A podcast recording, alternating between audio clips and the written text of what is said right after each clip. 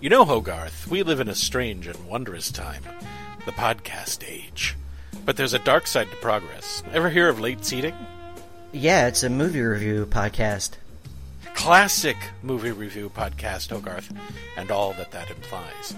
Even now, it's on the internet, watching us. We can't see it, but it's there. We don't know who they are or what they can do. I don't feel safe, do you? What are you talking about? What am I talking about? What am I talking about? I'm talking about your gall darn security. While you're snoozing in your jammies back in Washington, we're wide awake and worried. Why? Because everyone wants what we have. Everyone. You think this podcast is fun? But who made it? The Russians? The Chinese? The Martians? Canadians? I don't care! We didn't make it, and that's reason enough to assume the worst and blow it to kingdom come. Now, you'll tell me about this podcast, you're gonna lead me to it, and we're going to destroy it before it destroys us! I am not a gun. Hello, everybody, and welcome to Late Seating. I am Jason Harding. And I'm Steve Shives. And on this show, we take a classic film and we see if it lives up to its reputation, whether or not that reputation is good or bad. And this time around, the movie is so good. Oh, I know, it's right? so good. I don't think I can make it through this without crying, Steve. Steve, you tell him what we're reviewing this time around. Oh, I, I'll take it from here, honey. It's okay. You- You, Okay. have yourself a good cry. We're reviewing. we're reviewing a, a little movie called The Iron Giant. That's right, The Iron Giant. The shocking true story of what happened when Prime Minister of Great Britain Margaret Thatcher was attacked one night by a radioactive alien creature and soon found herself growing to a massive inhuman size. Can your nerves stand the strain they must endure to see the thrilling tale of that fateful day when the Iron Lady became the Iron Giant? I've never seen you get possessed by the spirit of Ed Wood ever. Is he comfortable in there? he, he, he I mean, he doesn't care for my fashion sense, no. but he's mostly comfortable. Yes.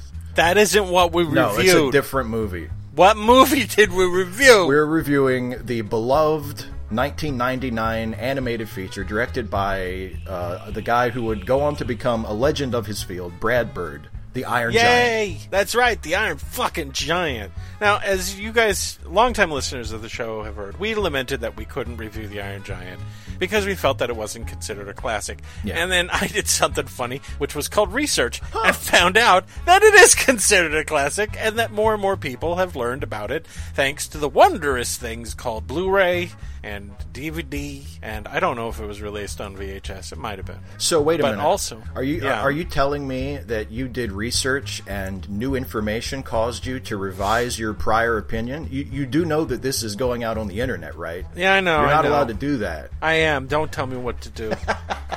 I decide who I am. Oh, nice, nice. We didn't plan that. Nope. Okay. Um, so, Steve, before we get started, and I have to go just lie down in a fetal position and start crying, could you please? Do you have any uh, trivia that you would like to share with the audience? I do have some trivia, and hopefully it's trivia that won't make you cry. Um, well, uh, as Uh, there's no guarantee. There's no. there is nothing related to this film that does not make me cry. Um, well, as we're going to get to in a few minutes here when we talk about the Who Made It, uh, this movie was an adaptation of a novel, and the film, The Iron Giant, was not the first adaptation of that novel. It was previously adapted. Get this, as a concept album by Pete Townshend. Who recorded it in uh, 1989, actually, 10 years before The Iron Giant, the film, was released. Uh, and it was called The Iron Man, which was the title of the original novel. Uh, the Iron Man, the musical. And the whole album is available on YouTube for anybody who wants to listen to it. Uh, it's not what I would call great. it, it has its No. moments, but it's not very good altogether. But the one thing it does have that is absolutely awesome, especially if you're a fan of the same kinds of music that I'm a fan of, is the casting of the various roles on this album. Because uh, not only does it also have Pete Townshend's. Uh, uh, bandmate from The Who, Roger Daltrey. It also has Nina Simone and starring as the Iron Giant, John Lee Hooker. How fucking cool is that? so, on the basis of Wait the- a minute. Wait a minute. Yes, John Lee Hooker as the voice of the Iron Giant, and he has a song called "I Eat Heavy Metal." And it sounds pretty much exactly how you would expect it to sound if you imagine just John Lee Hooker in his inimitable style singing "I eat heavy metal." Okay. So anyway, yeah. That's great. Yeah. So rush out, go back in your time machine, try to watch that musical. I don't know how they did it. I really don't. How what did they did they Well, stick John Lee Hooker in a giant suit and push him out on stage? See, there was there was a stage version, but I don't think Hooker was in the stage version. The, the, he was on the album. It was originally a concept album, and then there there was actually a stage version put up a couple years later. But I'm not sure what the cast of that was. Um, but John Lee Hooker was the cast in the uh, in the original album. So Cool. Yeah. Well, I don't got nothing, so we're going right into the Who Made It, right? go for it. We're going right into it. Jump in. Direct. It was directed by Brad Bird. Now you guys know who Brad Bird is, and if you don't, I'm going to tell you what else he did. He was the uh, creative consultant for The Simpsons for eight years. For the first eight years, the good eight years. what a lot of people call the golden age of The Simpsons. when it was can't miss comedy gold every week. Right. And then he immediately left The Simpsons to make this movie. He also made what is also one of my favorite movies of all time, The Incredibles. And then followed that shit up with Ratatouille. Yeah. and he also directed uh, Mission Impossible Ghost Protocol. And then he made Tomorrowland, which I never saw. Yeah. Yeah. I'm not really terribly interested in watching a Disney movie about one of the lands in its theme park. I mean, I suppose I could watch it now, but, you know. Cinderella's Castle, the movie. what? They made a whole movie about it. They made a Country Bears Jamboree movie. They did. Yes, they did. Well, fuck. I mean, and when that fail, when that failed awfully, they ripped the entire Country Bears Jamboree out of the parks. failure does not live in Disneyland. uh, s- produced by Allison Ab- Abbott, I think. sure. She won a BAFTA for this movie. Good for her. Um, she's done a lot of stop motion movies um, as a like an executive producer. From she's worked on you know uh, Nightmare Before Christmas and uh, other shit. You can tell. Yeah. Um, she mostly works in animation. Um, her latest movie was Lego Movie, also a Oh. good movie. Other guy was Des uh, Des McN- McAnuff. Nothing. So yeah.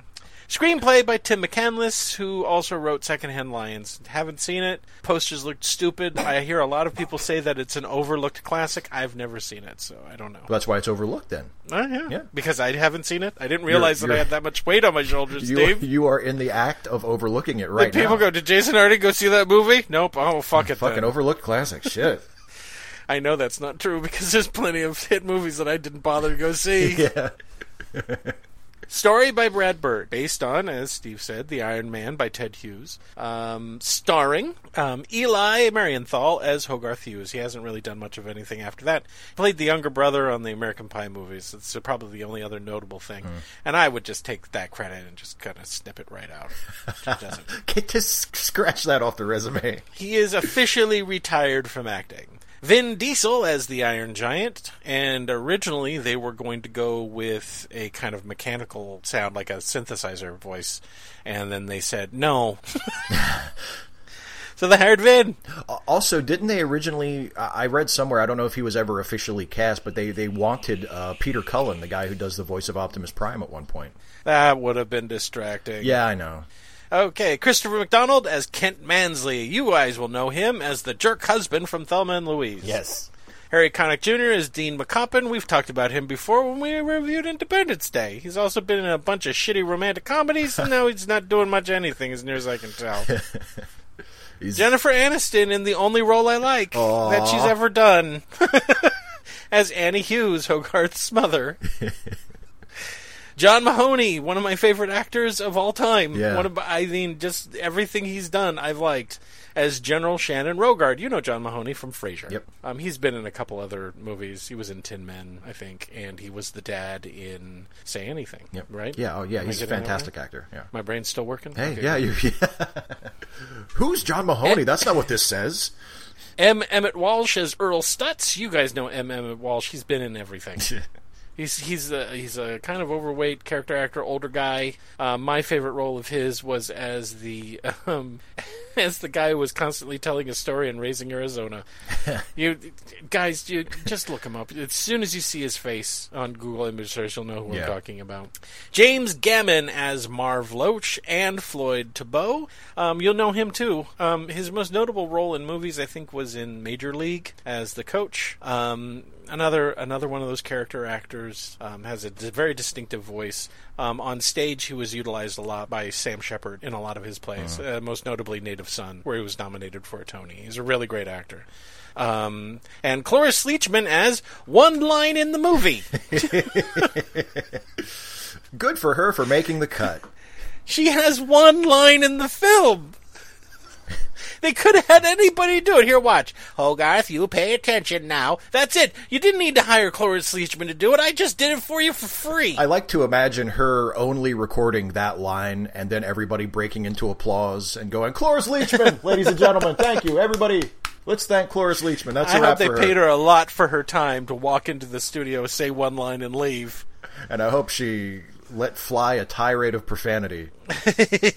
Call me in here And last, lastly, Ollie Johnston and Frank Thomas as the train engineers. Now, Johnson and Thomas um, were animators and members of of Disney's Nine Old Men. They were basically nine old guys. They'd worked on everything, and they were inspirations for a number of people. This isn't going to be the only time that he puts them into one of his movies. He also puts them in at the end of The Incredibles, and they also have uh, their likenesses and their voices contribute to The Incredibles as well. So it's a nice little love letter to them, saying "I like I like you guys, thank you." so there. Music by Michael Kamen. Michael has worked on a lot of movies, mm-hmm. like a like a lot of them. Like one of my favorite movies, The Adventures of Baron Munchausen. Um, also Brazil, and uh, I don't know. He's got a laundry list of movies. He's mostly a, a, uh, you know an orchestration composer. He does ballets and stuff like that, but he also contributed to movies. Unfortunately, he also contributed to Mr. Holland's Opus, which is maybe one of the worst films ever made. It's a little on the sentimental side. You think it is? but I mean, he's a he's a guy who loves music, but his son is deaf. Oh, the irony! Cinematography by Stephen Wilsbach, edited by Darren T. Holmes, production company Warner Brothers, feature animation. And here comes my rant. Oh boy. Get off me, dog. I gotta be angry. All right. Give him room. Sorry, Lily. I can't. I got daddy. No, I know you're trying to keep me from having a heart attack. Calm It's down, okay, Dad. sweetie. Calm down, Dad. So, a lot of people are wondering, hey, how come the Iron Child didn't like do major business and become famous right away? Well, I'll tell you why. Because Warner Brothers are, I, as near as I can tell, every executive in Warner Brothers, as soon as they walk into the building, someone hits them really hard on the head with a sledgehammer to make them as stupid as possible. Warner Brothers failed this film hard. Yes, they did. Now, here's the reason why. They tried, their previous animated movie was something called Quest for Camelot. Never heard of it? There's a reason. Um, They didn't tell anybody. advertised- Oh yeah, they made market tie-ins. They made toys. They got deals with with Burger King and McDonald's and everything else. And everyone was like, "Here it comes!" And it was just basically them aping Disney. Yeah. And the movie sucked, and it tanked. And the geniuses at Warner Brothers, who had already started work on Iron Giant, cut the budget of the movie, which was a little beneficial to the movie itself because they also kind of, you know, stopped making suggestions. I mean, they still made a couple of suggestions, like, you know what? The kid needs a dog sidekick. Good idea. You guys haven't noticed that he already kind of has a gigantic metal one. Yeah, like, and but he needs a dog too. People like dogs. Uh huh. Okay. And um, so this is gonna I'm gonna jump back and forth between the two. So I'm just gonna get these other couple of things out of the way. Release date August 6, 1999. Running time 87 minutes. Budget 70 to 80 million dollars. Box office 31 million. Wah, wah, wah. It didn't even make half of its budget back. No. Now, the reigning theory, well, it's less of a theory and more of a, uh, more of a fact, is that Warner Brothers failed to promote the film. They didn't know what they had. They had test screened it, and it got a standing ovation. They had they they when they had the exit reviews of the people who saw it, they had the highest approval rating from an audience that they had ever received from a movie that they had tested it on. And yet, I don't know about this. Despite the fact that they had two and a half years to get brand deals in, they had no promotion. They produced a poster for it a month before it was going to be released. Hmm. They never told anybody when it was going to be released. They didn't have promotions with like Burger King or anything else like that. They barely put commercials on to the television and they rushed a trailer into the movie theaters. In other words, Warner Brothers failed this film hard hmm, Big time. because they didn't know what they had. Now, a lot of people know that I don't really like Hollywood and I don't really like the Hollywood mindset. And here's one of the reasons why. And if you think that I'm this is only attributable attributable to this one person, this kind of thinking I think prevails at Warner Brothers today. so here is the quote from Lorenzo di Bonaventura, who was the president of Warner Brothers at the time when they asked him what happened. And what he his takeaway was, people always say to me, "Why don't you make smarter family movies?" The lesson is, every time you do, you get slaughtered. Ha ha. So what does that prove? They don't learn a fucking thing. Yeah. They don't listen, they don't pay attention. You want to know why the Justice League movies just get uh, worse and worse? Why the DC cinematic universe seems to be spiraling down the toilet faster than it's being the flush water with it? It's because they don't learn, they Yeah. don't listen, they they make up their own minds about what went wrong, and they don't pay attention to anyone who's telling them what's going on. Isn't it nice And- that this company is in charge of some of our favorite properties? I know. all right, Steve. All right, I gotta. All right, fine. You know what? Fine. Despite Warner Brothers' sabotage of this, as we said, thanks to DVD release, because after the fact, when the when the reviews came in Yeah. and there were 100% positive, they tried desperately to try to see if they could recoup something through DVD sales and stuff like that. When it made it to TV a year later, oh. Cartoon Network ran it 24 hours a day at Christmas time. Yeah. That's how a lot of other people managed to see this film. I don't think I don't know anyone who has seen it who doesn't love it. Yeah, it's one of Yeah. those movies. And to yeah, to think that it wasn't a box office hit is just it's it doesn't mm-hmm. make any sense. Like, it- You would think this would become a lesson Yeah. to the studio, but nope. Twenty years later, they're still making the same fucking mistakes they always do. All right, I gotta get rid of this anger. Let's- I gotta release it, please. Yes, Steve, yes, please. yes. Can we? Can we? Can we? Can we go into the world of the Iron Giant? I I think please? it's probably for the best for both of us that we do that as quickly as possible. Yeah. okay, Daddy. I'll get on my motorcycle. Hey, I'm hip. We're gonna ride into Rockwell, Maine. We're gonna go to that diner. We're gonna become best friends with Soul Hogarth. We're gonna be friends with the Iron Giant, Yay! and I'm never leaving. I want to stay. In Rockwell, Maine today, an insane man wrapped in tinfoil attempted to push some children off a clock tower in order to save them. I know you're not a gun. It's okay. Calm down. I know. But I'm not I one. know. I'm a clearly disturbed individual wrapped in tinfoil. Why won't you help me? All right, Steve. Let's go into the world of Iron Giant. Please take it away. Ah. Well, here we are. First of all, we we we start in outer space. And Spass, yes. Yeah, it's When we see the Sputnik. yeah. Oh, the yes, the dreaded Sputnik that uh, struck terror into the hearts of every American Not every American. because it was basically a radio in a metal ball. yeah, it that was, that was completely that. harmless. Them Ruskies are up there in that Sputnik and they're looking at us all the time, Charlie. nah, not really. They can see me when I take a poop on the toilet. That's how space works. Nah, it's just a metal basketball with some antennas on it. No, no, don't tell me that. I know for a fact that the Russians want to know what I do when I poop. You can't even see the picture on your TV clearly. How the Russians supposed to see you when you poop? Because it's up in space, see? They put it up in space. That don't make no That's sense. the difference. Don't argue with me anymore. Drink your drink. All right. Anyway, Now we're doing this in that- movies we like. thank you, ladies and gentlemen. That was our su- summation of the 1950s. thank you. Scene. Uh, yeah. So Sputnik flies Your by. nicotine levels are down. Smoke another cigarette. I'm worried about you. I haven't seen you drink a beer for about ten minutes. you haven't punched a guy. Anyway, so a meteor comes shooting in. Yeah, right? yeah.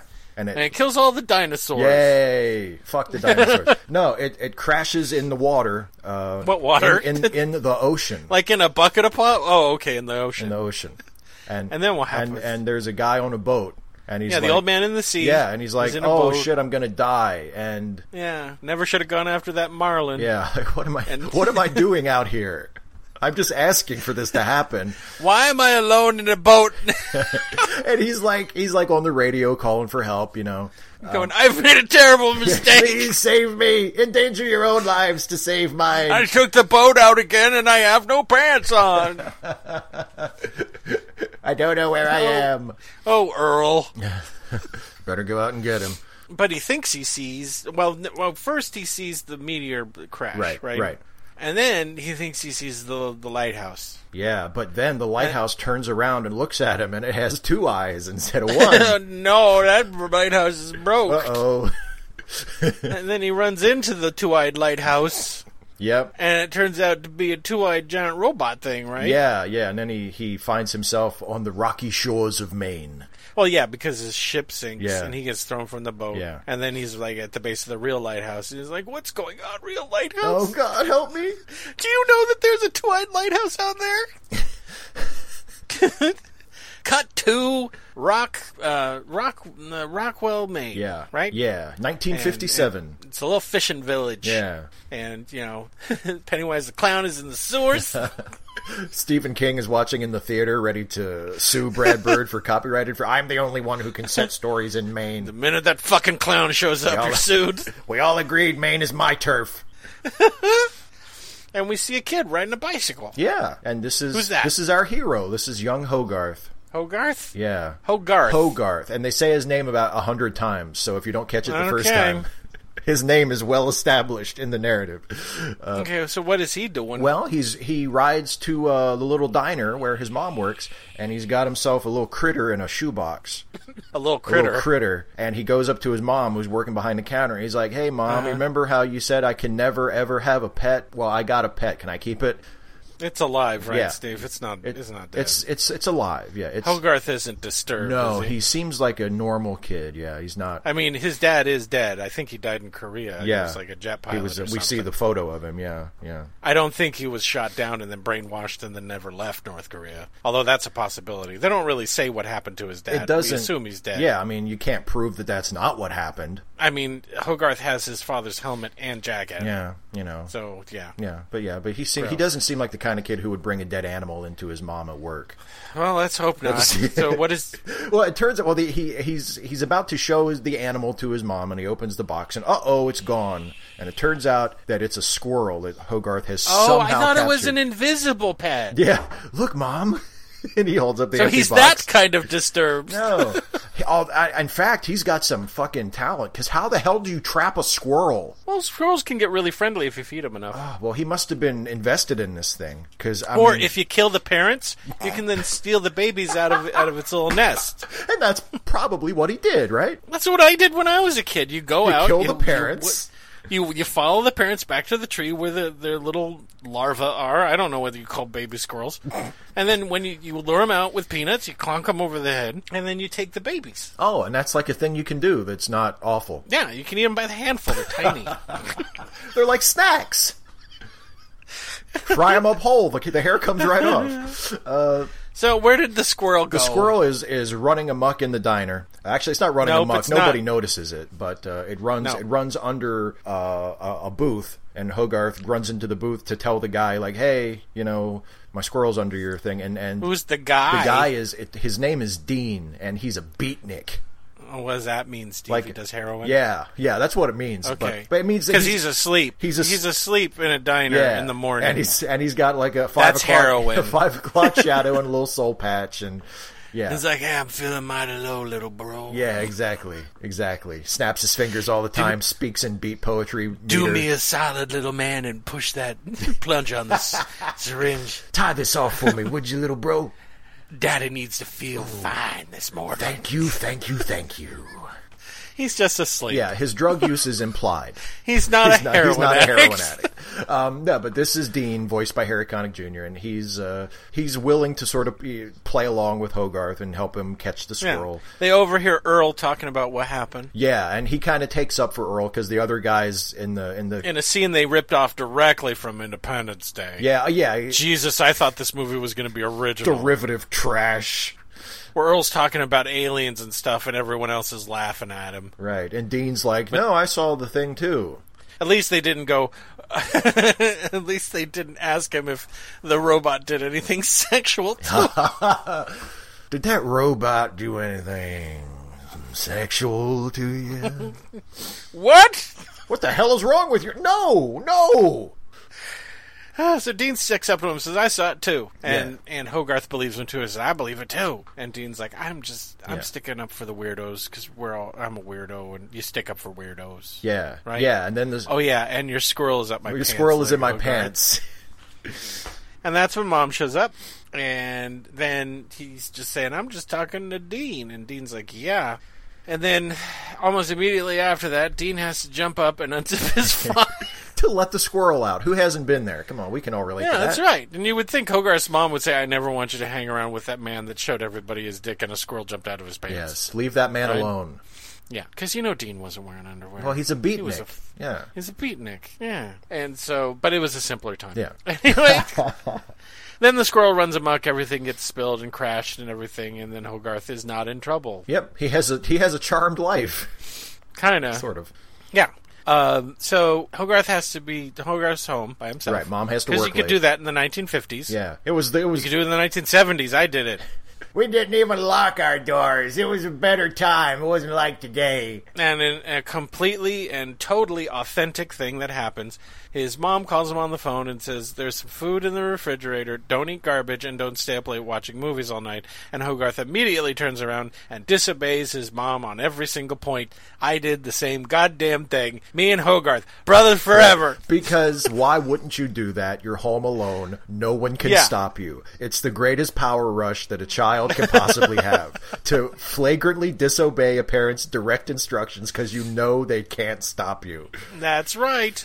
So what does he do? He sets up a um, a couch fort in the living room, and he's watching garbage movies on the TV. Yeah. And then uh, he hears a noise on the roof, and then the TV goes out, and he goes, "Oh, damn antenna!" And to you youngsters, there was a time where the only time that you could watch TV is if you had a, some metal sticking out of it Yeah, yeah. to catch TV signal. And he goes up on, he climbs all the way up onto the roof, and the antenna's gone. That's weird. And also something knocked over the, like a couple of fences. Yeah. Left kind of a path of destruction leading into the woods. Yeah. And Hogarth, who is either really, really brave or really, really stupid, puts on his father's old flight jacket and helmet and gets his BB gun because you could have those when you were 10 in 1950. Tapes a flashlight tapes, to it. tapes a tap flashlight to it, which renders the, by the way, which intentionally renders the BB gun completely useless because the dome of the flashlight blocks the BB gun. Unless you want to shoot yourself in the damn face. Oh, this is what I should have brought up for trivia. Yeah. The message of this movie is very pointed and in there on purpose Yes. from Brad Bird. Yes. Because his sister was murdered by her ex husband or ex fiance. Yeah, it was some kind of a She was- yeah. She was shot to death. Yeah. So there may be a reason why the appearance of the only the only appearance of a gun that Hogarth has is rendered useless when he tapes he Yeah. tapes the flashlight to it, making it and you know, you wouldn't be able to shoot it. Anyway, sorry to bring everybody down. Well, it's, it's what the movie's about. I mean, Yeah. So he goes running off into the forest. The end. and he's No, never seen happened- again. No, he, What?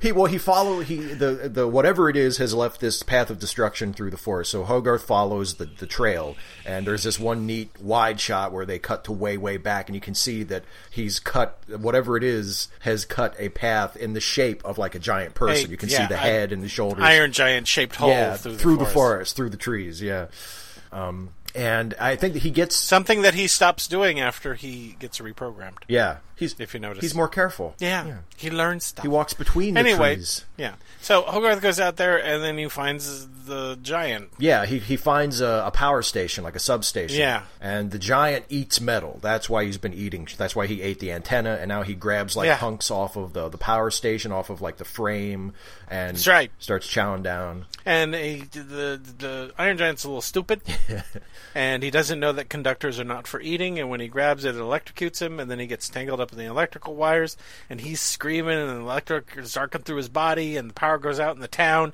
and Hogarth runs away. But what happens to him? He makes a heroic choice. He decides that he it would be wrong to let whatever that is, which is clearly in pain. Whatever that is that is screaming in Yeah, pain. it's obviously in pain. It would be wrong to just Mm-hmm. leave it to suffer and probably die. So he runs back to the power station, and conveniently enough, there is a giant on-off switch on the side I of wrote the the same thing. on the side of the power station, and he's able to to turn it off and uh, stop the giant. You know, things were it was simpler back then when we just had giant on and off switches for you know huge electrical conductors. Yeah, it's just that simple. Well, we got to find a way to turn it off. Just rig up a switch. Well, this isn't hard. Yep, and then the Iron Giant falls down. Hogarth checks to see if he's dead by throwing a couple of rocks at it, climbing onto his face. he chucks a rock down into its mouth, and then the Iron Giant wakes up, and Hogarth freaks out and runs away. And then his mom shows up, right? Yeah, yeah, because I guess she And followed he's- the path of destruction too. She's like, "Well, that's where he'll be." Yep. And she gets there, and she's like, "You're coming home, and you had me totally worried." And he's talking a mile a minute. And he's like, "Mom, you go over there. There's this giant giant." And she just goes, "Uh, "Stop it!" Shut up about giant iron people. God damn it. And it's like, "Oh, Hogarth's mom is like a." Is like a person with like feelings and stuff. What?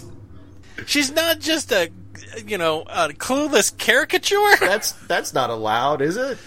like maybe they took it seriously that this is a widow who has to work at a diner in order to keep food on the table. Hmm.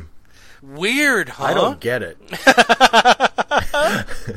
We cut to class. Hogarth is drawing pictures of the Iron Giant. Yes, while they are watching a hilariously on the nose uh, animated feature, uh, like little student film or school film about fallout shelters. Yep, Which- telling people that they can survive a nuclear holocaust. yes, which is totally true because your desk Yeah. is nuke proof. Yeah. My favorite image out of that is the little girl hiding underneath a desk and a bomb falls directly over the desk. Yes. And she's fine, even though everything is blasted around There's it. a crater all around her. Yes, I love Uh-huh. that. Yeah. Um, and so we cut to Dean, who's collecting scrap, and he's picking up a tractor that has a giant bite taken out of it. And we also found out that Earl has called the government. Yeah. And Dean's like, "Who in the hell is going to send the government out here?" Because a crazy man said he saw a second, another lighthouse with two eyes. And it turns out they sent Kent Mansley, Yes. federal asshole. Because they were just looking for an excuse to get Kent the hell out of Washington. just go to Maine and check this out. Please take your time. yeah. So he's kind of like, um, he's kind of like, he's kind of like Mulder. Yeah, if if Mulder didn't know anything and was terrible at his job, and had to practice at being a human being. Yeah, had no empathy or compassion. yeah. So he's there and he's like talking to the guys, and they're like, "This happened, and then this happened, and we found this broken up BB gun, and um, you know, so do you think we have something here?" And he's like, "No, because it's a pissant town, and I hate all of you, and you don't know anything." And he goes back and gets in his car, and there's a giant bite taken out of his car, Yeah. and then he runs to get a guy to go look at it, and the rest of the car is gone. Uh oh. Now he's the crazy one. Yeah, now he thinks, oh, something big is happening here. Um, and so then we go to Hogarth, who has a piece of sheet metal, Yeah, he's setting a corrugated tin. he- Sorry. he's he's setting a giant trap. Yeah, he's setting a giant trap where he's going to take a picture Yeah. of the Iron Giant, and he's waiting around for him. And then he, does he fall asleep? I can't. I think yeah, he falls asleep and then he wakes up and that and the giant is there. Yep, giant's there, and um, yeah. So his whole baiting the giant worked. He had this tiny little piece of tin, and it worked. Yeah. Yeah. That's just how showed up. hungry the fucking guy is. He's like, I'll go for the tin. And the giant Iron Giant is my favorite robot ever, and I can't describe him without starting to cry. he's like a big metal guy, Yeah. and he's got a bump in his head. Yeah. And you know he can't really talk, but he starts imitating Hogarth. And Hogarth says something that is absolutely true. He says he's the luckiest kid in America, and that's absolutely right. I would say he's the luckiest kid in the goddamn universe, and I wish I could have been as lucky as him when I was a kid. Luckiest kid who ever lived. Uh-huh. Yeah. And then it gets late, and he's like, "Okay, robot, I gotta go home." And the robot starts following him, and Hogarth is like, "Stay, stay there." And then he says some lines that come up at the end of the movie that I can't say right now.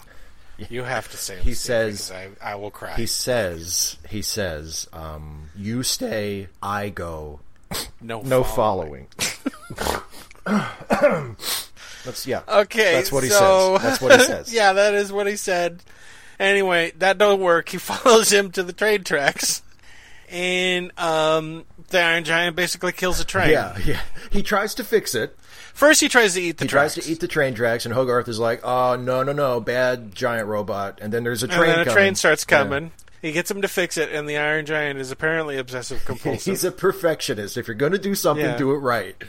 and as he's lining up the train tracks, train comes, hits him, and now he's all broke apart. Yeah, right. yeah. But, but a little antenna thing pops up out of the Iron Giant's head, and all of his parts start coming back to Yeah. him. So you know, luckily they have a barn, so he just sticks him in the barn. Yeah. and says, "Stay here." Right, Stay and his parts kind of roll in and put themselves back where they're supposed to be. And, Yeah. And he goes back into the house and uh, he sits down to dinner with his mom and delivers what is maybe the funniest um, grace I've ever heard in any movie ever. Yes, because because one of the parts of the giant that hasn't gone back yet is his one of his hands, and the hand is in the Mm-hmm. kitchen behind the table, so it's behind his mom's Walking back. around like a dog. Walking around like a dog, and Hogarth can see it, and his mom can't, and for some reason can't hear it, but whatever. And uh, and so Hogarth is having to say grace Yeah. while working his shocked exclamations into the prayer. yeah, it's a great scene. Anyway, so he's about to lead. He he says he needs to go to the bathroom. He has to wash his hands. Get it? Anyway, he, he has to. He's about to lead the dog out, uh, the dog hand dog out the front door, and who's there? It's Kent Mansley. And he wants to use the phone, right? Yeah, absolutely. He just wants to use the phone. So he goes. He's gonna go use the phone, and he's gonna. And then uh, Hogarth um, takes the hand upstairs, gets into the bathroom, is trying to push out the bathroom window. Right. Yeah. Meanwhile, Mansley calls General um, Gravel Voice. What's his name? Yeah. General? And he's like, "I found something." And the general's like, "Sure you have." And he's like, "Listen, I found something. You're gonna do something." He's like, "Look, you find some evidence, and we'll send send some people up there. We really don't take you seriously. I'm too busy watching Rin Tin Tin or some shit on the TV. Yeah. whatever." Mansley and Mansley starts yelling and yelling and yelling, and then he tries to hang up the. He tries to. He tries to slam the phone down and, and, and fucks that up a couple of times. and then, as after he's lost his temper, he practices what he's going to say when he sees them. When he sees the Annie again. Yes. He says, Thank you for using the phone. That is a psychopath. So then there's noises. Oh, so there's noises upstairs. Hogarth goes upstairs. He's trying to push the hand out of the thing. They come upstairs. He make there's some toilet humor in there where he's making a lot of Yeah. noise. They want to know it's okay. And Mansley said this is the reason why you need to chew your food really well. They open the door at one point, and he's on the toilet, and the hand gets out. Mansley says, Thanks for the phone, and he's starting to leave. And he's sitting there and he's talking to himself like a crazy person. And that's when he realizes, okay, we kind of skipped something over. Hogarth, like any kid in the 1950s, put his name on the butt of his BB gun. Yeah. And when they find the crushed BB gun, it just says Hog Hug on it, right? Right. And he's sitting there and he's like, Hogarth Hughes, what kind of name is Hogarth? And then he makes the connection, doesn't he? Yeah. Hog, hug, Hogarth Hughes. Oh shit, that's the kid. Mm-hmm. Yeah, yep. Yeah. And then he and then he, he very gallantly returns the BB gun and then leaves and is never seen mm-hmm. again. No, Oh, no way. that's That's not. not what happens. No, I mean he makes a lot of creepy accusations and shit. Yeah, that's what he does. and as I'm leaving, as the, he's leaving this house, kind of in, out in the country, I notice that there's a sign in the window that says "room for rent" because the mom says that we're trying to rent a room Right. because we don't have enough money. And I'm kind of like, who who's gonna see that sign? Yeah. Annie? You live out in the middle of nowhere. You're Yeah, not even in like, town. Serial, serial killers and mailmen, and uh, what mailman is you know gonna need a room? Honestly, she's just asking to be drawn into an episode of Alfred Hitchcock Presents with that sign. Like, it's not going to go anywhere good.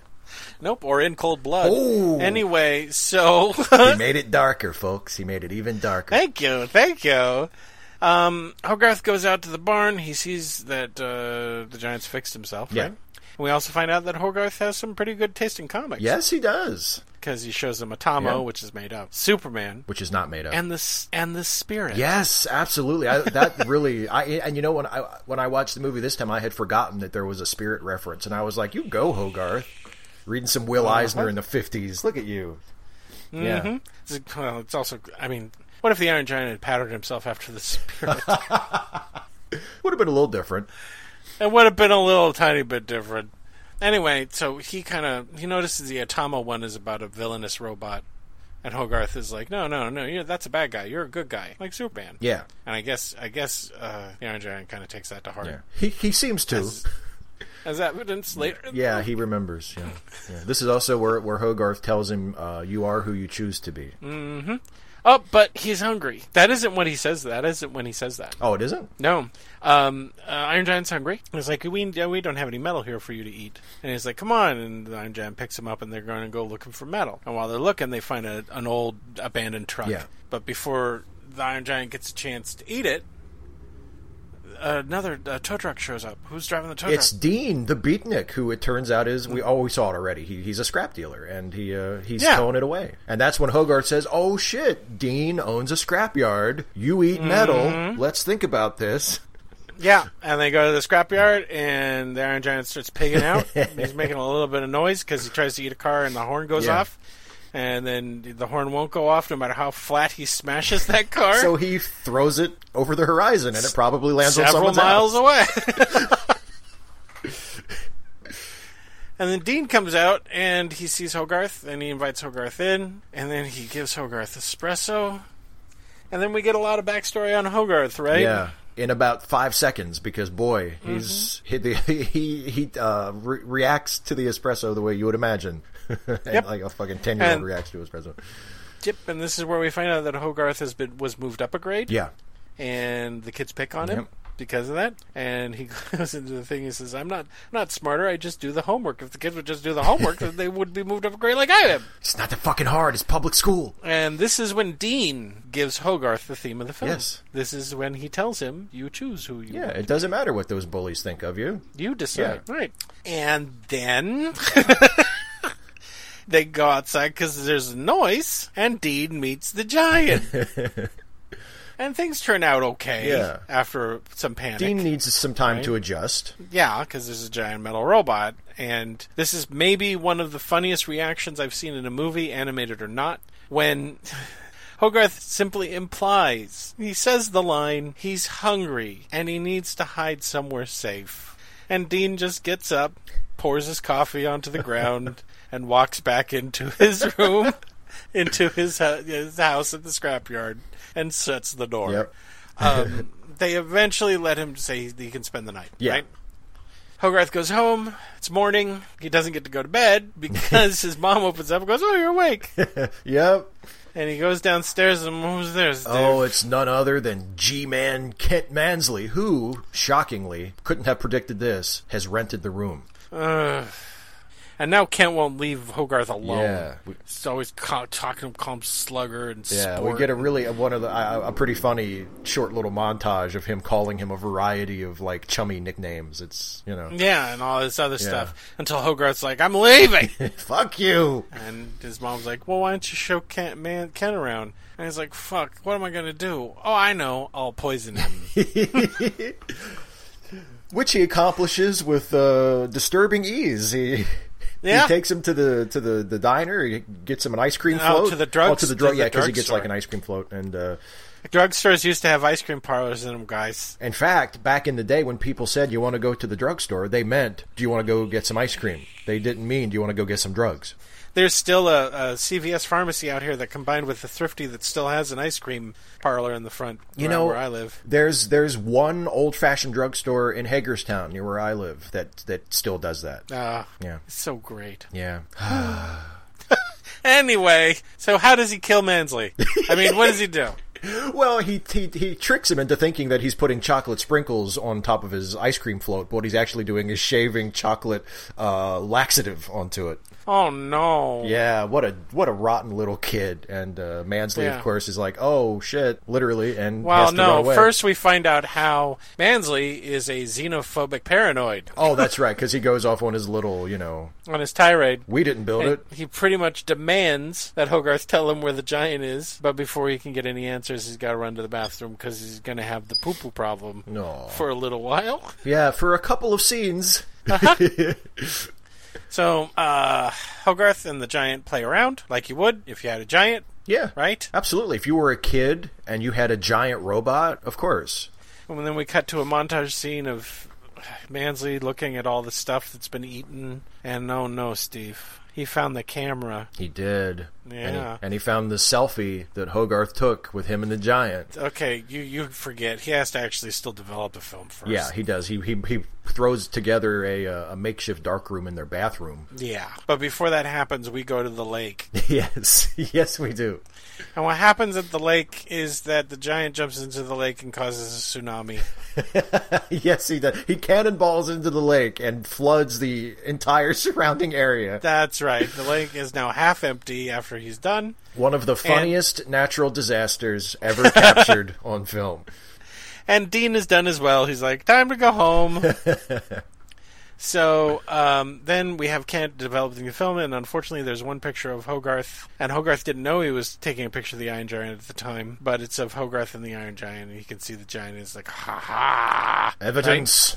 And now the giant learns about death, Oh, guns, and has a moment of PTSD. Yeah, yeah. The movie goes Bambi on us for a few minutes here. Okay, so yeah, you got to do this part, Steve. Okay, so so You're Hogarth- colder. You're colder. You like this kind of dark, awful shit. Hogarth.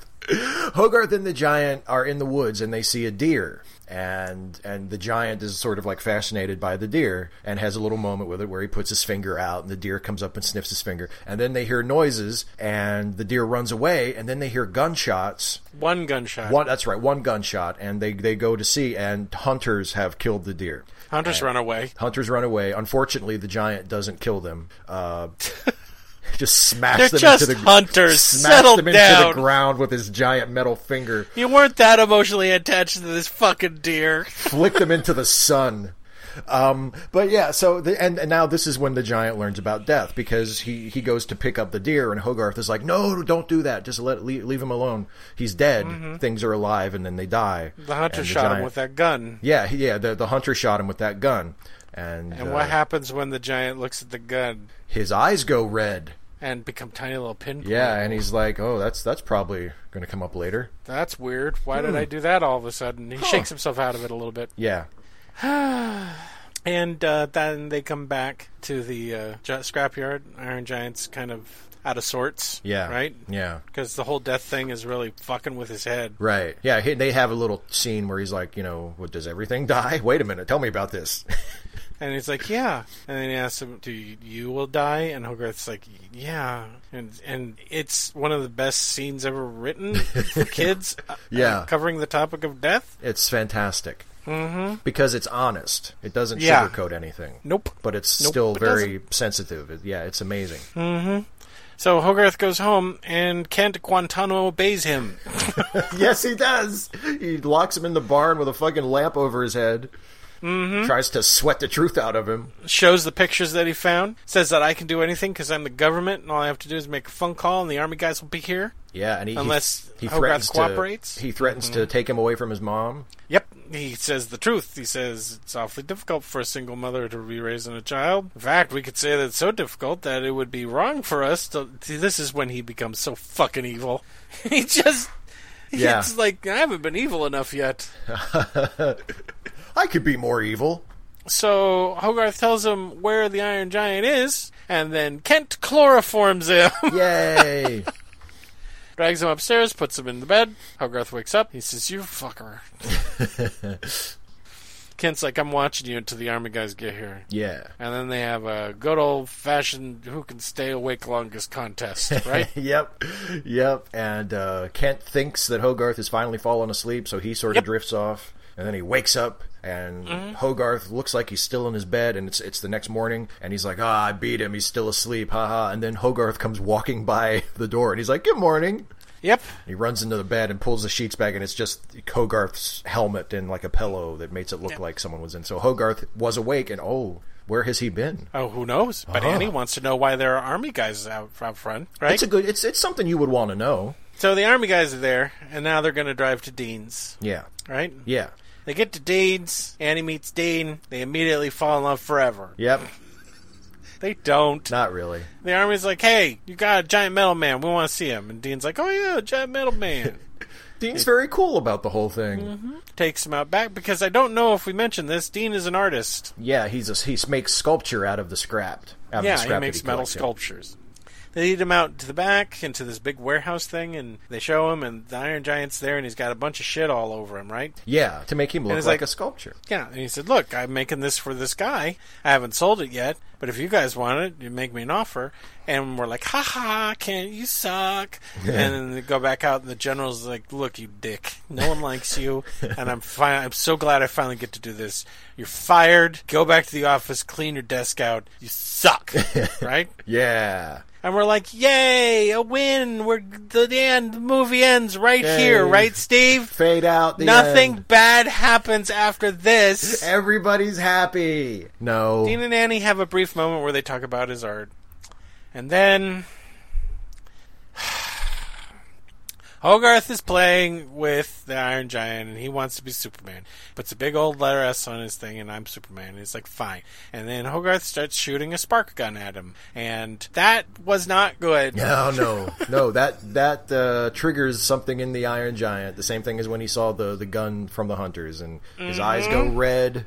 And then he shoots like laser beams, and they miss Hogarth just by chance because Hogarth just happens to move out of the way right before the giant shoots the the death rays out of his Mm-hmm. Yeah. eyes. And Dean sees it. Yeah. and just before the Iron Giant has another chance to do it, because he seems the Iron Giant seems surprised when it happens, Yeah. And then Hogarth didn't notice the first time he shot, and then he starts shooting the spark again. This time he noticed that something weird is going on with the Iron Giant. Dean saves him. Dean's like, "Get away from him!" And he's like, "No, he's good." And he's like, "No, he's not. He's a giant gun." And the Iron Giant's like, I'm not a gun. And Jason starts to cry a little bit. and, and then he has to pause the, the movie so that he can calm down a little bit because he knows the ending of the movie at this point. Yeah. And he's got to relax a little and just Yeah. be okay. Yeah. Because he's not a gun, Dean. He's not a fucking gun. but instead, the Iron Giant runs off. Yeah. Right? Yeah, and, and Hogarth goes after him, and Dean, to his credit and to the credit of the movie, figures out what was going on like almost immediately. Yeah, he's Yeah. like he was reacting to the gun. He was Right. being he was defensive, and also the moment the Iron Giant starts to run off, it starts snowing. Yeah.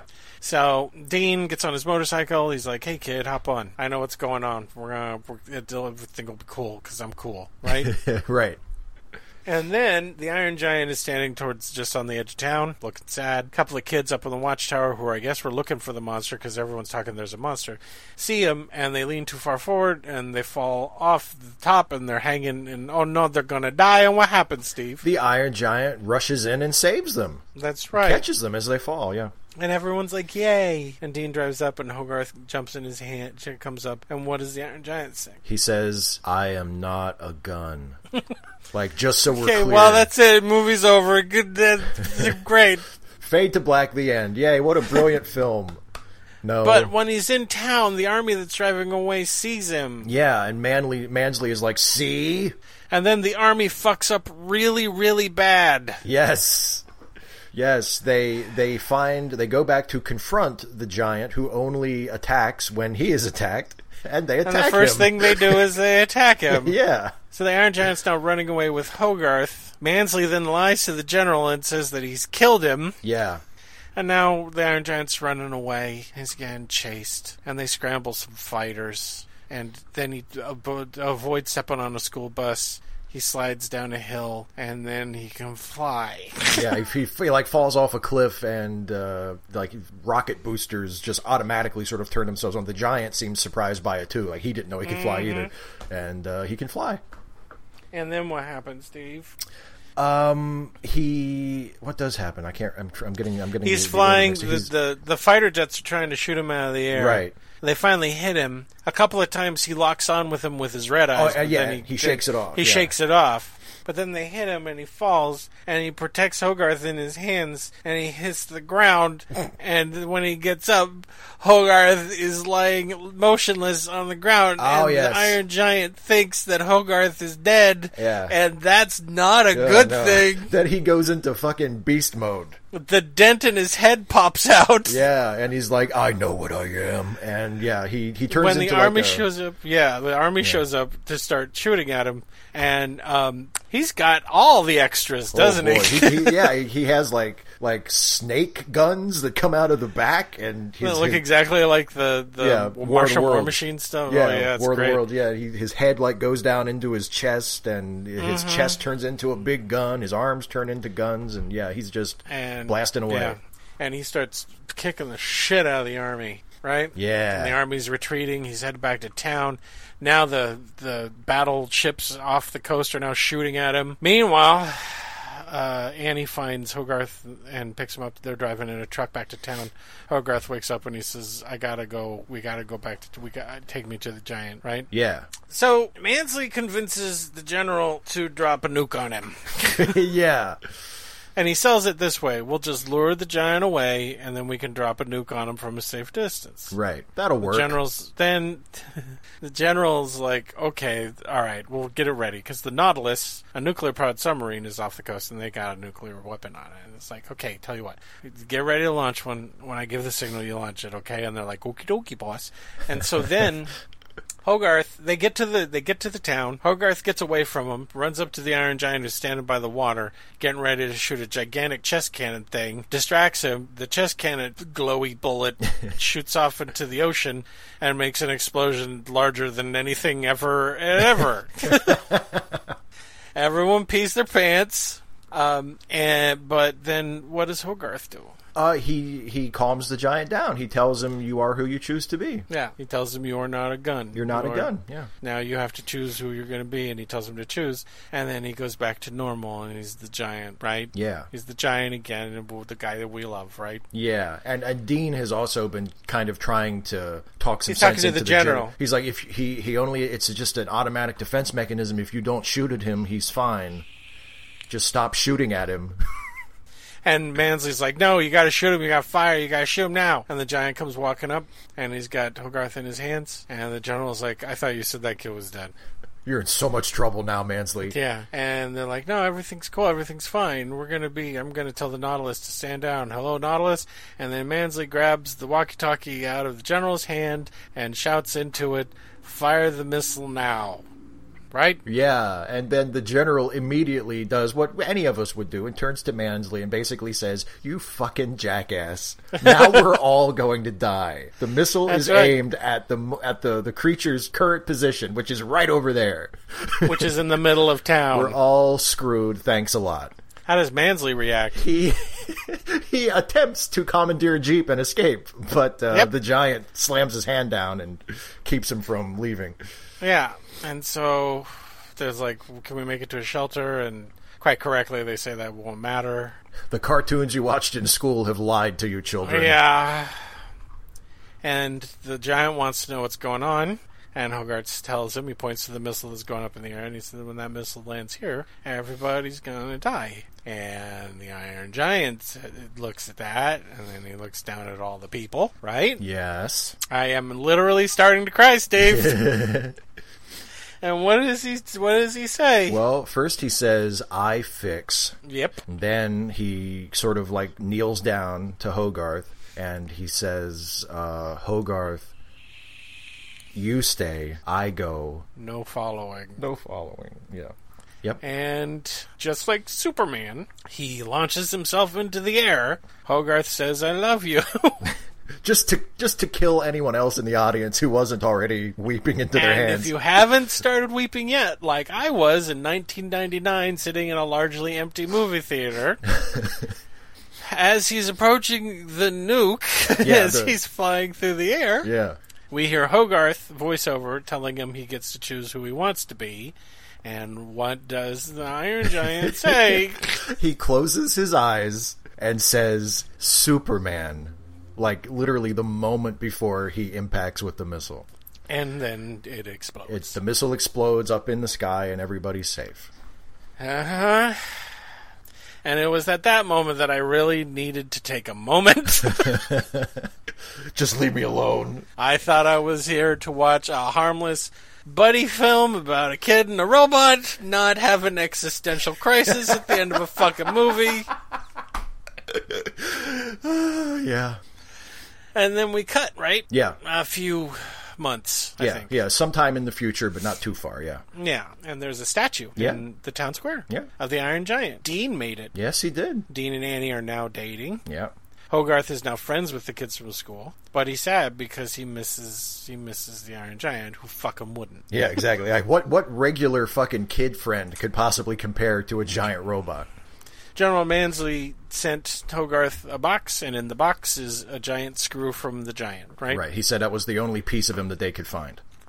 And we're like, well, this is this is sad. I'm I'm I'm starting to get regain my composure. I'm good. Yeah. Whew, thank goodness. and then Not done yet.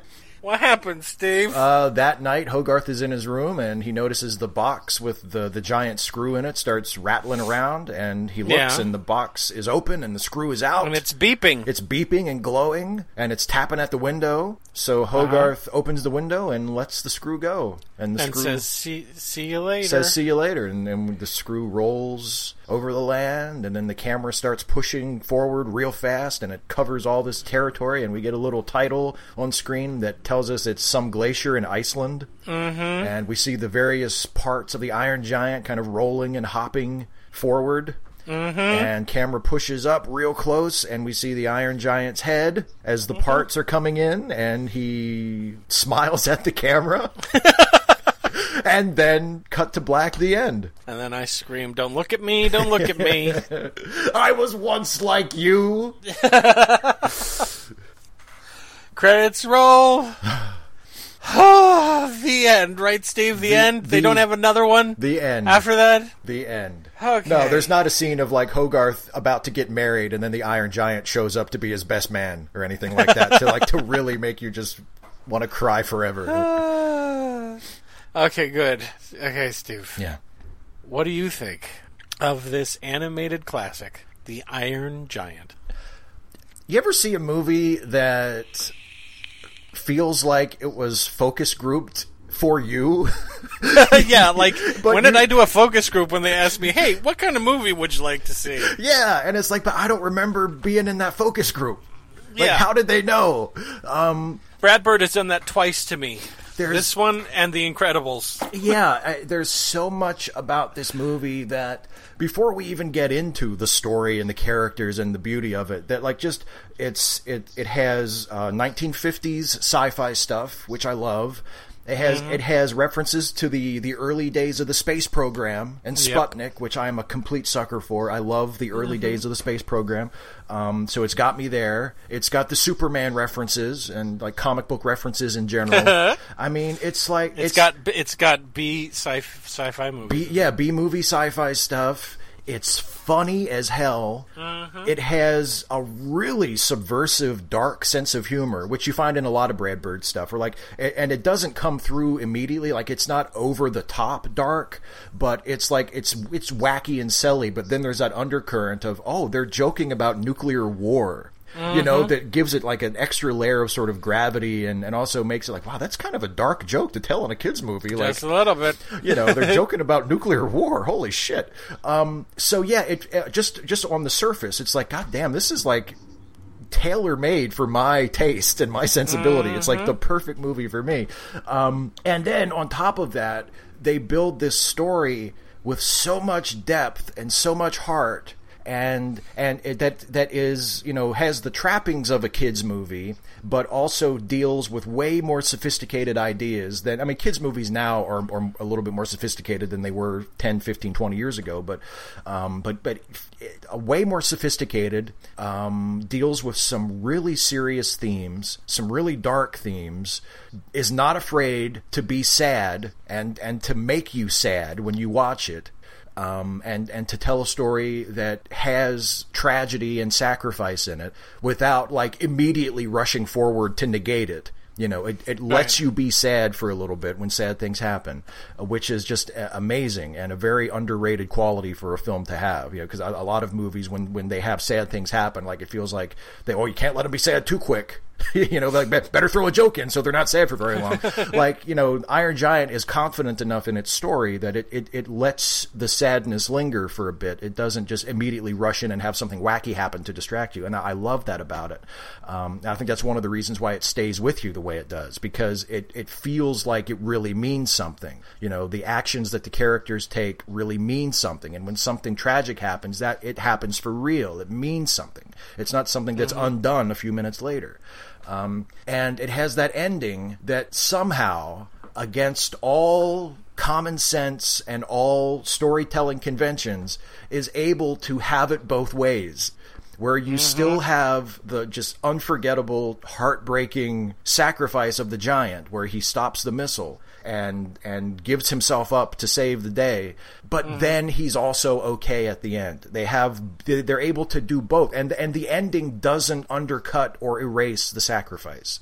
You know, Right. Um, it's um, it's an amazing feat of, of storytelling and of filmmaking, and I mean the, the the the vocal cast, which is largely actors who are not known for or experienced in voice work, uh, is incredible. Does such a great job. The acting is so good. The timing is so amazing. One of the things that animated films, even really good animated films, often struggle with is comic timing because the animation and the voice have to be just perfect. And there are And a lot of that is the kid. yeah, the kid is so good, and and the, there are so many jokes in this movie that are all timing. If the timing was just a little bit off, it would ruin it. You'd get nothing. And the timing gets nailed every single time. Whether it's reactions, like you were saying about Dean, his first reaction to you know um, Hogarth asking if the giant can stay with him, how he just kind of pours out the coffee and walks in. That is so funny because the timing is just perfect. And then when when another Dean moment when he gets washed into the road after the giant does the cannonball, and the the guy in the truck pulls up behind him and says, "You know, you're in the middle of the road," and he just goes, "Yeah," and, and like and cuts him off at just the right moment, and they linger on it for just the right amount of time before they cut away to something else. It's just perfect. It's so well done. It's the timing is perfect. The control of tone is perfect. Um, It's just it does everything right, and and it's not afraid to break your heart. And it's not afraid to, to make you feel good as well. Couldn't it have been a little afraid to break my heart? it really broke the shit out of my heart though. Um, but yeah i love it. It's it's it's i think it's easily my favorite animated movie um, and and one of my favorite movies just period. It's and I, I loved it from the first time i saw it. I saw it in theaters in 99 and was dismayed by how it wasn't more popular. I was one of those people that was like what the hell is this? Like how is this Yeah. not a huge movie? Um, 1999 was a great year for movies and this was one of the very very best movies from that awesome year Yeah. and it's hey, one of my everybody! You know how much we hate the Academy Awards? I was looking at the awards list for this movie: New York Film Critics Award, Saturn Awards, BAFTAs. Yeah. Guess guess what didn't nominate it for anything? Would would that be the Academy of Motion Picture Academy Arts and Sciences? That's right. Yeah, which you know, I mean, it kind of gives away like the, the Academy Awards is mostly there to honor success. You know, not to honor like Mm-hmm. Yeah. greatness. But anyway, that's that's Or that- to appease, uh, or to appease controversies. right. Yeah, exactly. But anyway, yeah, that's that's my bit basically. I love this movie. It's perfect. There you go. Okay, so I don't think I need to tell anybody at this point that this is my favorite animated film ever made. Uh, followed closely by Pinocchio, but for other reasons, and I'm going to use Pinocchio as a as kind of an example. Um, there are two ways that you can review an animated film. You can have a beautifully animated film, an animated film. That's where Pinocchio falls for me. I'm not that hooked on Pinocchio's story, but I find the animation beautiful. I find its background so well painted. I find the movement in it fantastic. I, I consider it a masterwork of animation. The Iron Giant, had they kept this script and made it live action and had those performances, still would have been a great movie. Yeah, it still would have been a fantastic film. What The Iron Giant is, is not just a great animated film, it's a great movie, period. Full stop. This movie is trying to say a lot of things, a lot of things that most other animated movies or movies in general kind of want to stray away from.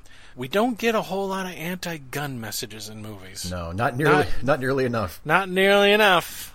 Um, and this was a very clearly anti-gun movie. It was also a movie that kind of made some other more subtler um, comments on xenophobia Yeah. and fear of the unknown. Um, things that kind of play into what we're going through now.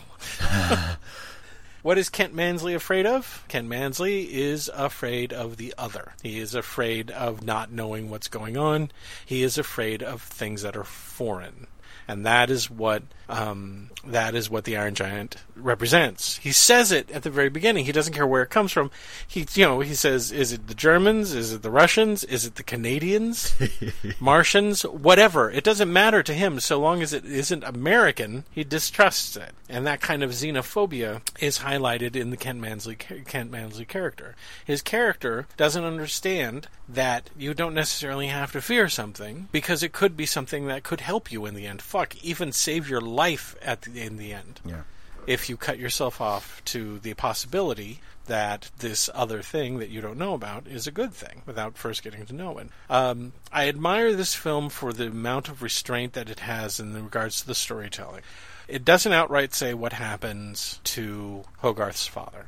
It hints Hogarth's father is not there. All we ever see of him is a picture of him, and then, of course, his jacket and his helmet. But those are details that could be easily missed by the audience because they don't say, "Oh, you're wearing your father's jacket and helmet, huh?" Like in other laziest fucking movies would do. There's not a lot of exposition. I was rewatching this movie, and there isn't a ton of exposition. No, No. one bothers to say it's the 1950s, or we don't even find out the name of the town until almost a quarter of the way through when he finally tells the giant what the name of the town is. And I admire that too, to be able to tell a story like this without, you know, without having to tell a bunch of kids, you know, this isn't set in your time. This is set in a different time. This is set in the 1950s, you know. To set it within an aesthetic in the 1950s. The Iron Giant is patterned after robots from, from classic sci-fi. Um, and the town itself is patterned after paintings by like two of my favorite, uh, uh, Wyeth and uh, Hopper were references for the, for the town itself Yeah. Along with Norman Rockwell, but I, I definitely see Wyeth and, and Hopper more. Um, so where am I going? I guess there's so much about this movie that I love that it's hard to kind of keep it all together. And I've made a whole lot of stuff about how emotional I get at the end of the film, so I may as well get into that because it is the, the main point. Yeah. The end of, and I've mentioned this during the ET review, the ending of this movie is earned. And it's earned through its end through earned through perfect screenwriting. In other words, we've set up these characters, their motivations, and what they're going through, so that at the very end of this movie, when the Iron Giant flies off to save everybody, we knew it was going to happen. We didn't want to. We are now solidly, solidly in the shoes of Hogarth. Yeah. All of us are him at that point. So when that giant takes off to save everybody else, we knew it was coming. There's nothing we can do to stop it. There's nothing we can say to the Iron Giant to make him not do it. And that is one of the reasons why, at the end of this, when he flies up to make his sacrifice, I start crying. Yeah. And it's not just me. Lots of people do. The ability to do that to an audience without manipulating them is one of the things that very few films have ever been able to do, right? We reviewed Old Yeller, which is technically a kid's film in which we're supposed to cry at the end of Old Yeller because he shoots the dog. That death for that dog is not earned. Yeah. Is it, Steve? No, It's just there to make you sad. that sucks, don't it, folks? That's right. Old Yeller was always an awesome dog, and then he died at the end. That's uh, according to the script. Yeah. In this one, we have we have literally have a title character that has to that actually has an arc. Yeah. As I mentioned in the ET, and people love comparing this to ET. ET is manipulative, and also ET the character has no arc. Yeah. The Iron Giant has a massive arc in this one, where he has to determine for himself what he is. When you give those kind of stakes and you give that kind of motivation to that character, you wind up really giving a fuck what happens to him, which is the other part of this. A lot of people would say, oh, but then you have a happy ending where he puts himself together. Well, number one, we already established that he could do that. Right. Number two, fuck off. no, number two. Why do you hate joy? The reason that they can put that in there and have it not feel false is because none of us, not a single person, unless you are a real cynic, none of us wanted him to be dead. Right. Nobody, right? So when we when they finally do this thing and they remind us, oh, remember he can put himself back together again. We're like, fuck yes, good, yeah, good, good. Come back alive, Iron Giant. So what am what am I saying? This is this is this is one of those movies that is very difficult to describe. You have to see it and then think about how it is impacting you. If it impacts you emotionally and you wind up loving it, it there's always a good time to ask yourself why is it impacting you that much? I don't, you know, I, I, okay, fine. I love I love robots. Okay? I love robots. Do you hear do you hear that singularity? I love you. okay? I'm one of the good ones. I have since I was a kid. I do now. So I kind of had that in with this robot character in this movie. But he could have been replaced with a talking tree or, you know, a stack full of penguins. And if they had still given the stack full of penguins the same motivations and the same character arc, it probably would have affected me just as much, right? Yeah. And that's what's sorely lacking in a lot of, you know, thank God no one knows how to do this. Thank God Hollywood hasn't figured this out, or it, I would not be able to go to the movie theaters anymore. This movie has been out for almost 20 years. I just watched it twice today and cried both times that I watched it. I can't watch this movie a lot because it affects me to emotion. Watching a clip of the ending scene in YouTube Yeah. can take it out of me. So am I saying it's a bad film? No, it's not. In fact, I would say it is almost a perfect film. Can you think of something bad? Do you have something? We have to put something negative in it. What's something bad? I I mean, a lot of poop jokes. Yeah, there you go. There, yeah. I mean, it's it's difficult to think of something because it's it it nails everything. Yeah. Everything it tries to do, it does. It has a little kid in it that acts like a little kid. He's not some super genius. He's not, you know, nor is he some just complete jerk. And he's not annoying and he's funny. And you get his motivations and you understand why he does what he does, you know. Um, and also on top of that, he's decent, brave, and kind. That's nice, Yeah. isn't it? Who since when can you do that?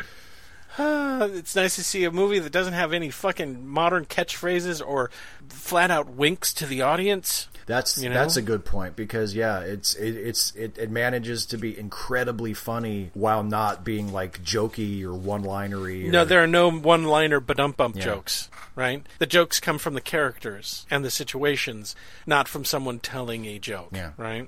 Um, and so yeah, it's I'm it's a classic. Fuck it, I'm so glad it's it's a classic. It's a classic film. And if you haven't seen it and you didn't watch it in anticipation of this, go out and see it. Just go out and see it. If you love film, go out and see it. And if you're like I don't like cartoons, go out and see it. I don't care Yeah. about you and your patients. Go out, just watch it as a movie. Don't think of it as a cartoon. Don't think of it as being targeted to your kids because it really isn't. I mean, it is and it isn't. This is this is a movie that I proudly so- show to my children because I because the messages are good, Yeah. because the the story is good, and because it's and it's because it's just fun and funny. Um, grant, granted, it can be a little traumatizing, but I don't know. Gotta learn about this shit at some point, right? right, and better to Right, learn better to learn about it from the Iron Giant, right? Right. So classic, Steve. Oh God, classic! You, you know, uh, you you reminded me of a couple of things. Um, in his original review, written at the time of its release, uh, Roger Ebert uh, gave it a very positive review and said Everybody did. Yeah, it was it was critically celebrated. Yeah, at the time, and uh, he he mentioned two things that I thought were really important that you kind of mentioned as well. Um, and the first is that, uh, and he he puts the the phrase "real movie" in quotes because I think he knew it was kind of silly. But he said it's an animated movie that is also good if you look at it as a quote unquote real movie. You know, um, and also that as you were saying about the the arc of the of of the giant, he Ebert put it. Um, you watch him turn into a person in front of your Yeah. eyes. Like that's that's what makes it such a powerful character is that you see him go from just you know a hunk of metal from space who doesn't understand anything to a person who knows who he is, who is capable of making choices, who's capable Mm-hmm. of putting others before himself, and you watch that process. Yeah. and it's just phenomenal. Yeah, yeah, and I yeah, I completely agree with that. So classic, Steve. Classic, classic of classics. So if you haven't seen it, go go and see it. Yeah, what the hell's wrong with you? You haven't seen it. That's it. We're done. I'm all cried out. you know we got to do it again, Steve. Yeah. And uh, Oh, hey, are we are we going to do uh, uh, recommendations? Oh yeah, we gotta do recommendations. or- I was or- just running to the end because I'm welling up with tears already. recommendations. we, can, we can skip it if you want. I don't give a shit. No, we're doing not recommendations. I got a not recommendation. Do you have one? I do. All right, I do. It was actually well, go for it. It was actually tough to find one for this because um, I, I mean, the, I guess the the obvious way to go would be well Because you love everything. And Because- yeah, exactly. No, I mean, like the Iron Giant is my favorite animated movie, one of my favorite any kind of movies. So the the obvious way to go would be, well, talk about a movie you fucking hate. Um, but I I couldn't find another animated movie that I just absolutely loathe that I wanted to talk about that I felt like would be relevant. But I found another animated movie that is similar to the Iron Giant in the in the sense that it includes uh, a, a social message or a political message, like the Iron Giant's anti-gun message. Um, But unlike the Iron Giant, which delivers that message in a very impactful, powerful way while not feeling intrusive to the story, um, this movie has a very well meaning, very important social, political message, but sort of delivers it with all the subtlety of a sledgehammer, and it, and it, and it, it kind of spoils the movie, even though it's a great, very important message that everybody should take to heart. The movie that I'm not recommending is uh, another animated movie released about seven years before The Iron Giant called Fern Gully: The Last Rainforest.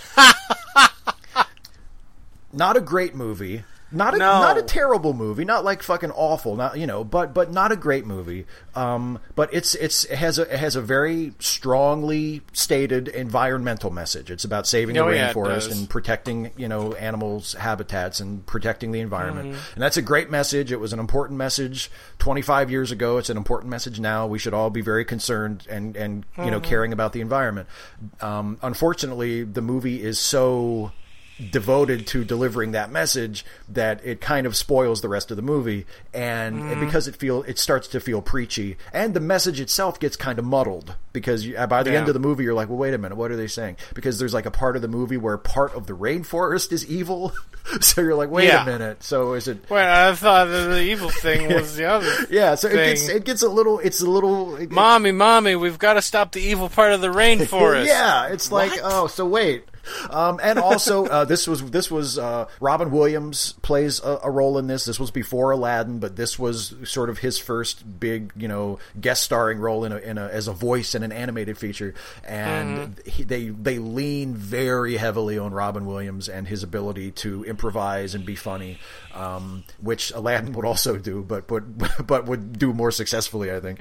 Um, and Aren't yeah, there fairies in that movie? yeah, there. Yeah, there's fairies. It's it's sort of like it's it's the rainforest, but it's kind of magical and mystical, and yeah, and it's not like I say, it's not a great movie. It doesn't handle the the message with nearly uh, the skill that the Iron Giant does. Where they they not only they make that message in the Iron Giant, it's an emotional part of the movie. Like when the Iron Giant says, "I'm not a gun." It's it. Yeah. it, it's not Yeah. it's not just guns are bad it's you understand why he feels that way and it's a part of his character that means something and in fern gully it's okay I, their heart's in the right place but you know this this this isn't the way you do it um, Yep. so yeah there you go don't if, if you like the iron giant probably don't bother watching fern gully because i didn't think it was that great Okay, the movie I'm not going to recommend comes from the same year that The Iron Giant came out, and it's called Inspector Gadget. oh, don't see it. oh damn oh That's it. I'm done. don't see it. Don't fucking don't that's don't. that's all that you need to say really Yeah, I don't. Yeah, there's not much more I need to say about that. Uh, Inspector Gadget, based on the cartoon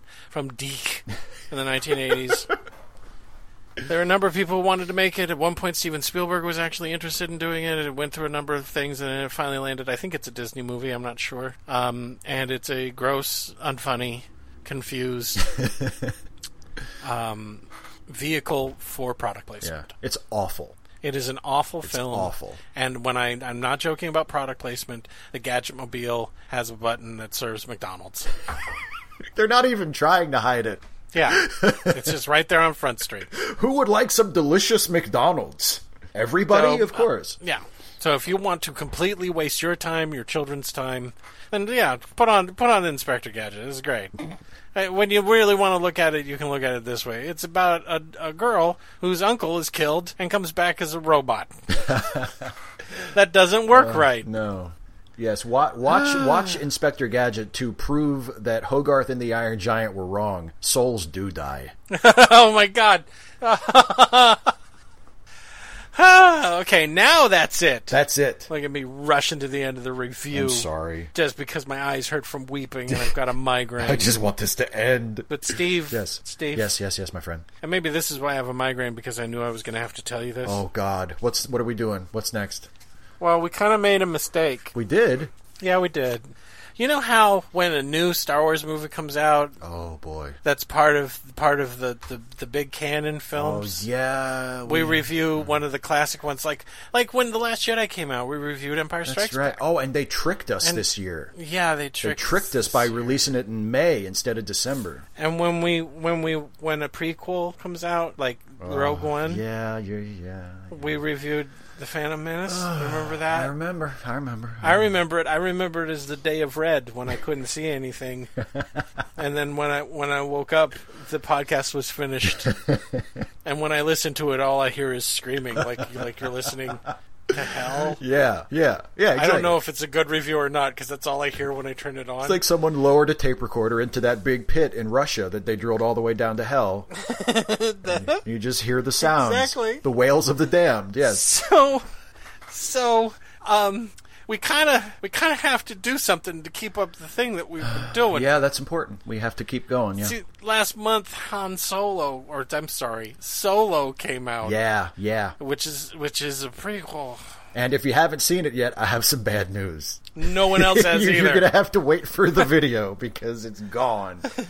Yeah. We're not reviewing that movie though, Steve. no, I, I, I can probably because guess. we go we go canon to canon, prequel to prequel. Yep, I, I can guess what movie we're reviewing next. So the next movie that we're going to review, Ooh. and if you want to get all the jokes Uh-huh. or understand why Jason really starts crying, Oh boy, a different a different kind of tears. oh yeah, it is Yeah. vengeful tears. Vengeful Um, tears. the next movie we're going to review is Episode Two in the Star Wars saga, oh boy. called Steve. Attack of the Clones. Doesn't it sound fun and exciting? uh, yeah. So you got that to look forward to. Oh boy, we're sorry. No, we're not. Okay. We do this to ourselves, That's true. and the audience likes it. Likes it when we're in pain. We do this for you. All right, so for late seating, this has been Jason Harding. And go see a movie this week. Oh boy. And this has been Steve Shives, and in the light of our next movie, this this line I'm about to quote takes on a whole new meaning. Uh, this has been Steve Shives, and remember, it's bad to kill. Guns kill. Wait, guns kill other guns? Wouldn't that be great if that's how it worked? I invented a new kind of gun. It only kills other guns. You shouldn't have a problem with that, right, NRA? We've got to stop gun on gun violence. Why doesn't anybody ever talk about that?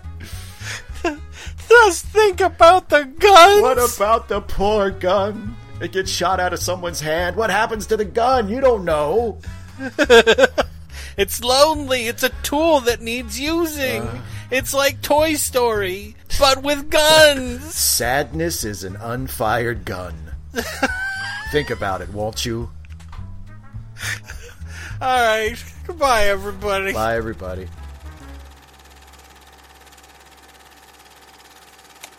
Late Seating is a Let Me Listen podcast production featuring Steve Shives and Jason Harding. Produced by Jason Harding. Theme music Rollin' at Five, composed and performed by Kevin MacLeod. You can find more Let Me Listen podcast productions at our website at www.letmelistenpodcasts.com. You can also find us on Stitcher, iTunes, or just about anywhere you download podcasts. Late Seating is a listener supported podcast. If you would like to support Late Seating or any of the other Let Me Listen productions for as little as $1 a month, please visit our Patreon page at www.patreon.com slash Let Me Listen. And thanks for listening.